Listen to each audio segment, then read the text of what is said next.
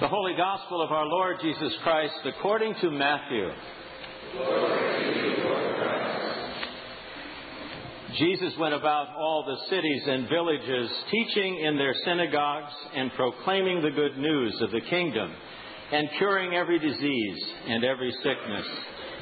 When he saw the crowds, he had compassion for them, because they were harassed and helpless, like sheep without a shepherd. Then he said to his disciples, "The harvest is plenty, but the laborers are few. Therefore ask the Lord of the harvest to send out laborers into his harvest." Then Jesus summoned his twelve disciples and gave them authority over unclean spirits to cast them out and to cure every disease and every sickness. These are the names of the twelve apostles. First, Simon, also known as Peter, and his brother Andrew. James, son of Zebedee, and his brother John. Philip and Bartholomew. Thomas and Matthew the tax collector. James, son of Alphaeus, and Thaddaeus. Simon the Canaanian, and Judas Iscariot, the one who betrayed him. These twelve Jesus sent out with the following instructions. Go nowhere among the Gentiles, and enter no town of the Samaritans, but go rather to the lost sheep of the house of Israel. As you go, proclaim the good news. The kingdom of heaven has come near. Cure the sick, raise the dead, cleanse the lepers, cast out demons. You receive without payment, give without payment. The Gospel of the Lord. Praise to you, Lord Christ. In the name of the Holy Trinity, one God. Amen. I generally don't like long quotations in sermons, but I came across something this past week which I am compelled to share with you because for me it opened up uh, my thinking a bit about the disciples and indeed about our discipleship and our ministry. And hopefully it will do that for you as well. A letter to Jesus, son of Joseph, the woodcrafter, carpentry shop, Nazareth, Galilee. Dear Sir, thank you for submitting the resumes of the twelve men you are considering for managerial positions in your new organization. All of them have now taken our battery of tests. We have not only run the results through our computer, but also arranged personal interviews for each with our psychologist and vocational aptitude consultant. The profiles of all tests are included. You will want to study each of them carefully. As part of our service, we provide the following observations. It is the staff opinion that most of your nominees are lacking in background, education, and vocational aptitude for the type of enterprise you are undertaking. They do not have the team concept.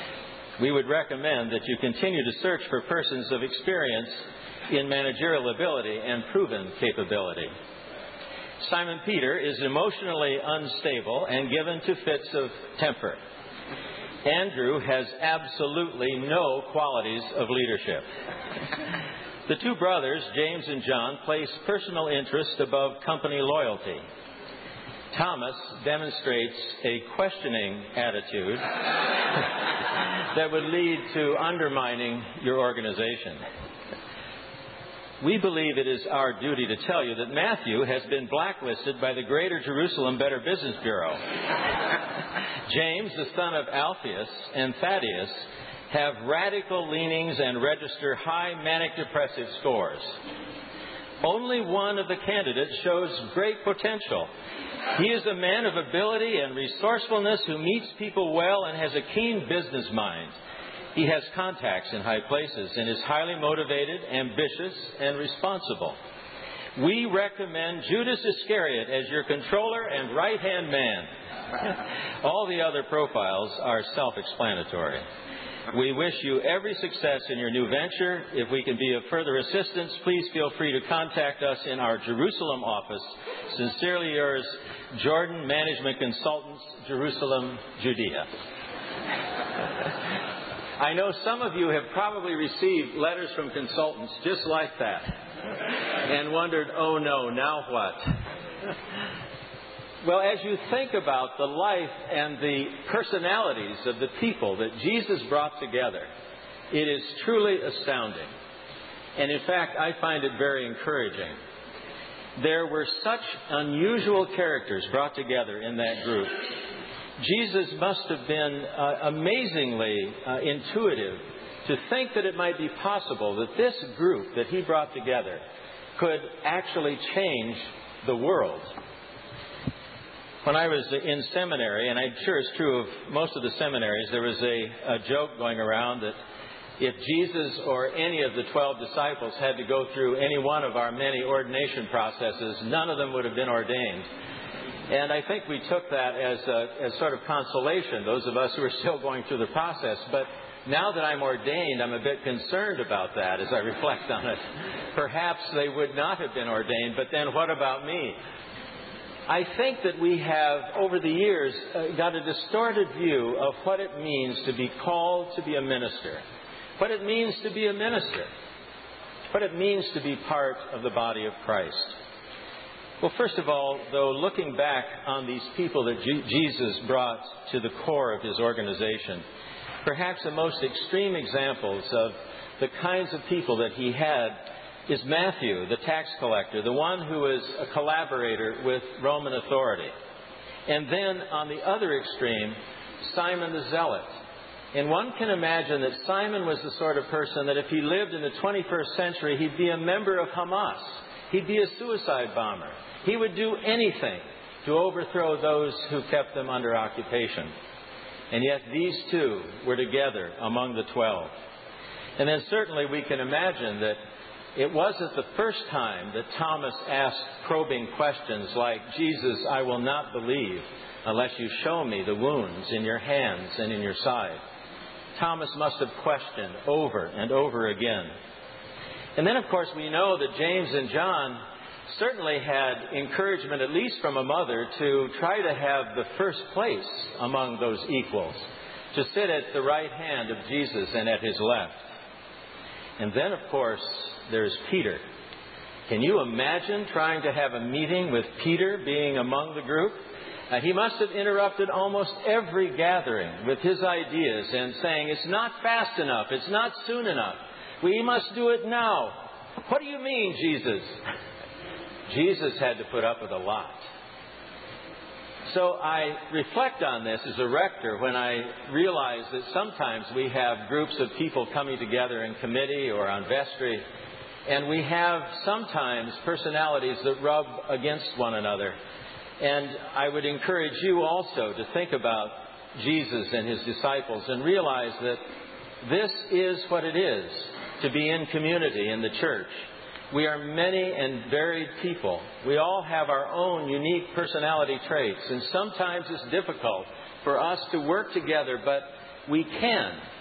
And we also need to remember when we get frustrated that Jesus must have had that same frustration from time to time.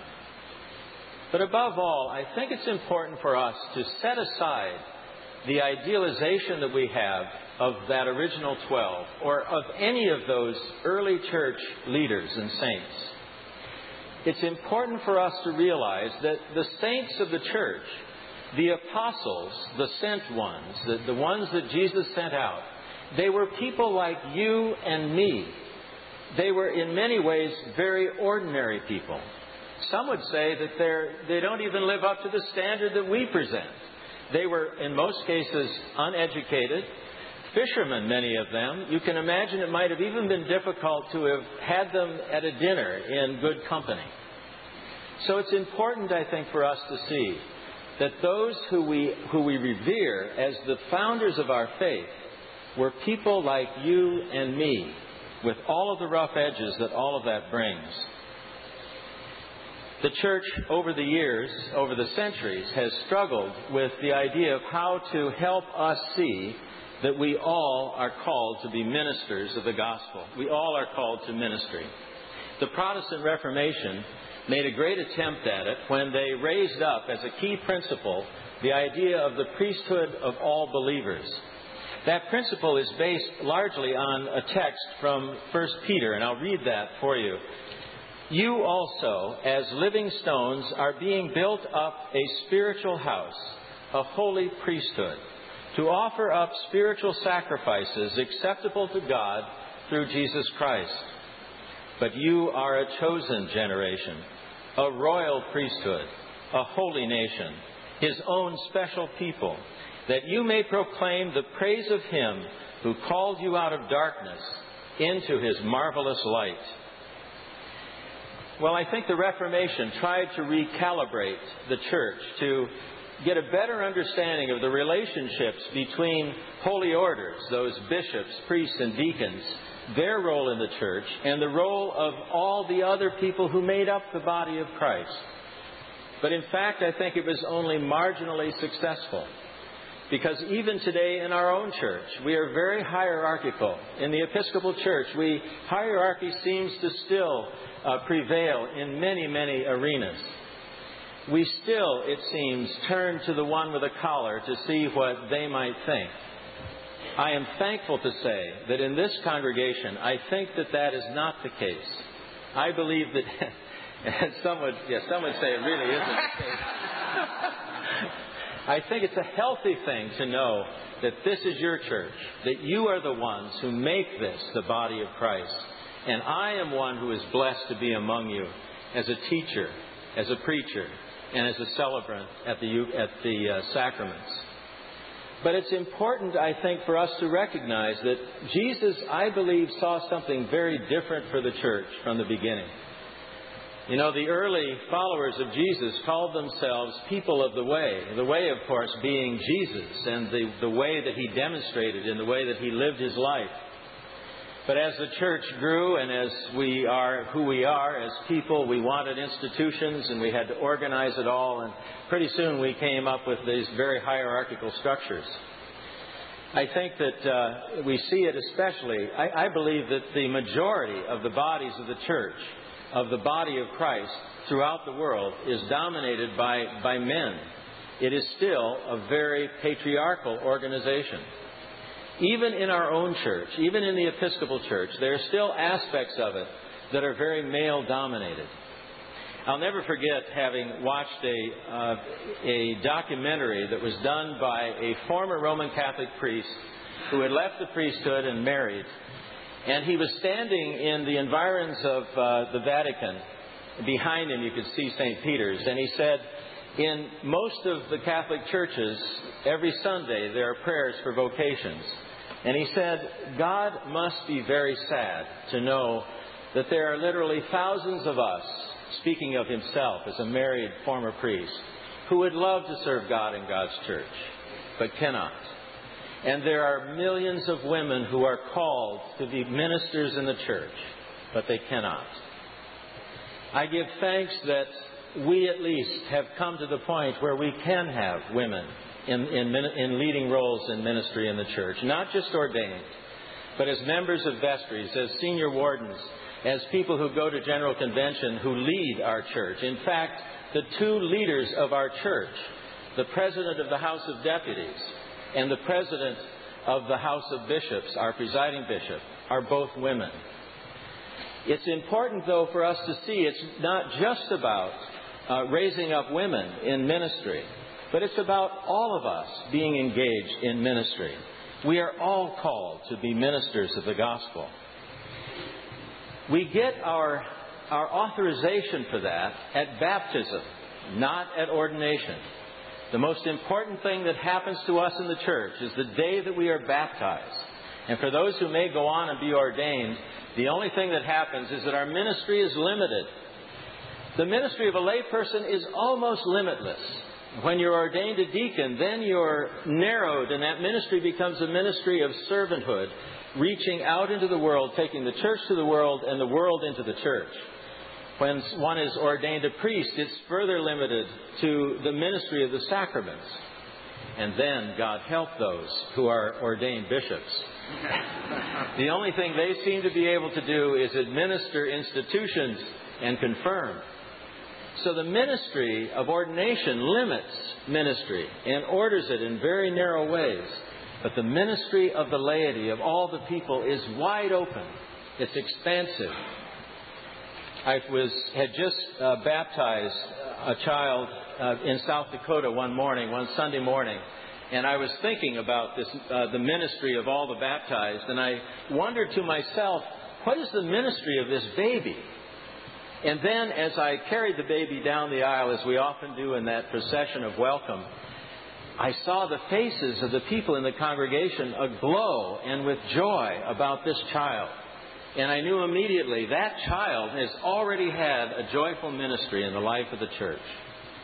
Every one of us has a ministry in the church and in the world beyond the church. Every one of us is called to proclaim that the kingdom of God is near, that it's possible for there to be peace, it's possible for there to be justice, because the one that we follow on the way said, "Let there be peace. Offer yourself for peace. Let there be justice. Work to make this a world of justice." We are called, each one of us, to proclaim the gospel of Christ and to live the way that Jesus taught us to live. But there are two other things that I would draw our attention to in this gospel passage, and very briefly, but I think they're important. The first is that this, unlike any of the other lists of the of the uh, of the apostles' names, lists them in pairs, and you'll see that when you read it. It's it's uh, the the two brothers are named, and they're all all the way through. It's it's pairs that are listed. I think that's a sign to us from Matthew that we never engage in ministry as lone rangers. We never engage in it alone. We are always engaged in ministry with other people. And in fact, we are ministered to in the process of ministry. The other thing that I would draw your attention to is that saying in, in that gospel where Jesus says, "Don't go to the Gentiles, don't go to any of the towns of the Samaritans, go to the children of Israel." We could hear that, I think, as a very exclusionary kind of message. But in fact, I think what Jesus may have been saying is go to the people you know, and to the people who know you. Those are the first ones that we are called to. The ones that are right around us, where we live, our neighbors, our friends, the people at work. As I think about the kind of ministry that that might be, I know many of you have, probably most of you have heard of the untimely death of Tim Russert and some of the tributes to his life. And what an amazing man he was as we learn more about him. He was a man of faith, and he was a man who cared very much for his family, both uh, the family that he grew out of and his own family. And on this Father's Day especially, there's perhaps no one who has uh, said so much about the importance of fathers as Tim Russert has in recent years.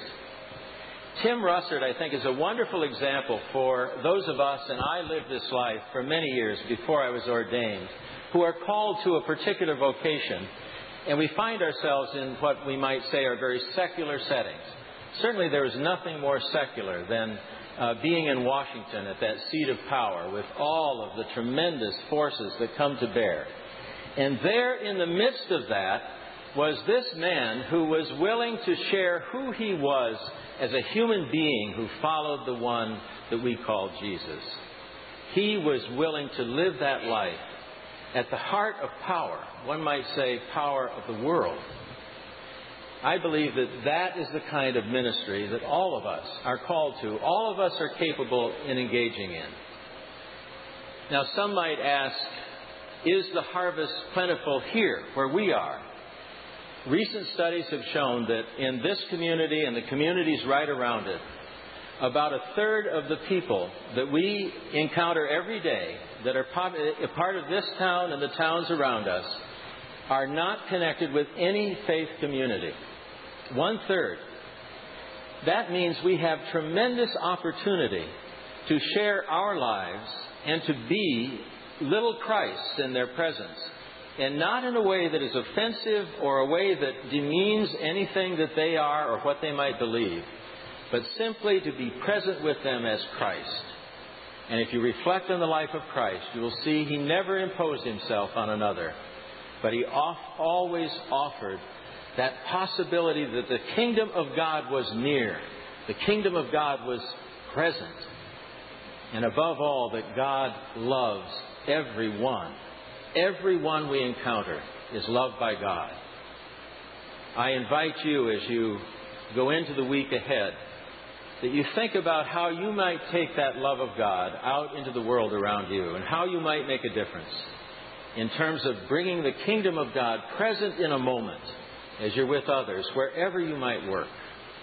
May God bless each of us as we seek to understand who we are, as we are called to be ministers of this glorious gospel. Amen.